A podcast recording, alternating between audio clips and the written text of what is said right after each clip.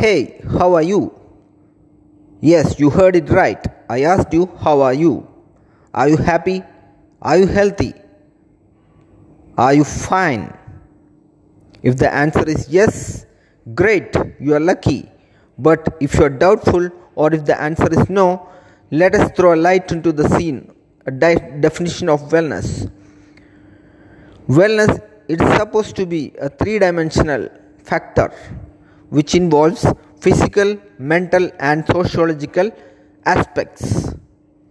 Normally, wellness field address all the mental facets. It is good. I personally feel that for a complete well-being, you need to address all these three-dimensional facets. I am Anand, your heartiness coach, the three-dimensional wellness coach. Thank you.